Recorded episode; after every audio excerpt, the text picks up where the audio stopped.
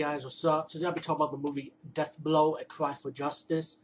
Um, this movie is more like a drama, and it's like, and it gets towards like the revenge part, like later on, maybe like 40 minutes of the movie, I would say. So it does, it does drag with the drama part of it, but it's pretty gets gets to the point what the movie is actually about.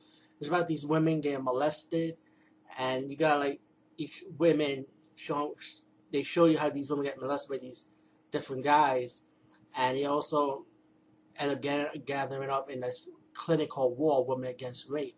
And I don't like to use the all, all word, but I would have to because it makes sense for me to say it. And you know, it's kind of like I don't like to see women get disrespected, but it goes with the movie and it's part of the storyline. But um, so these women get raped by different guys, and like I said, they get into a clinic. They meet up with this lawyer and this old lady who runs the clinic, they teach women how to do martial arts, how to defend themselves, how to handle rape, how to move on with their life pretty much.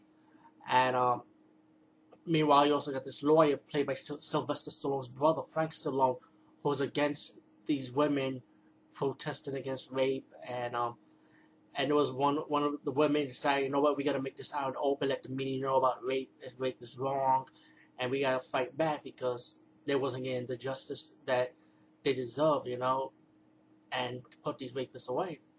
So they decided to protest against one of the rapists, and he was happy to be an insurance salesman. And um, the cops comes in trying to give them a junction, you know, to like stay away from this guy.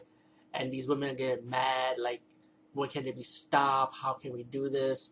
You know, it gets to the draw part, but later on, as the movie progressed, these women decided to fight back by kidnapping every rapist and then use the word rape, brand their ass with the word rape, you know, branded, brand them, you know, and so and they put them out in public and display, like, let them know, look, this guy been branded the word rape because he's a rapist, and um, to embarrass them pretty much. While Frank Stallone's character, who's like a lawyer who's against these women, trying to put them in jail, trying to stop them, and um, meanwhile, as the movie progressed, there's a there's a rapist named the Halloween rapist who wears a mask and rape women, and then I don't want to ruin like too much. I want to ruin like surprise twist who's the rapist, who's the Halloween rapist. Because it does have a nice little twist ending, eh, but it's pretty obvious who it, who it is. It's right under the nose though, but I don't want to ruin it if who have not watched this movie. So as as these women fight back, you know, they're gonna stop the rapists. You know, like brand them and pretty much make the, and a few rapists gets killed because one of the women was revenge so bad that she shot two of the rapists. The, the one, the woman who got raped earlier in the in the beginning part of this movie, so she got her revenge pretty much.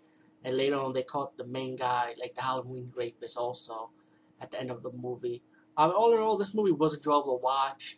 But again, like I said, this movie is more drama. Um, there is like slight nudity. You know, you don't see actual full blown rape like you see something like in um, on Your Grave, for example. But um, they also have, um, I think they have Patrick Swayze's brother in this movie as one of the rapists, and George Buck Flower, who's also a rapist too. This movie, I mean, actor-wise, by the way. Um, anyway, Death Blow Cry for Justice. Check it out if you could. I mean, very, I think it was an enjoyable movie for what it was, you know. But don't expect more drama, not a lot of fast-paced action like you'll see in um, Miss 45, for example. So anyway, peace, guys. See you later.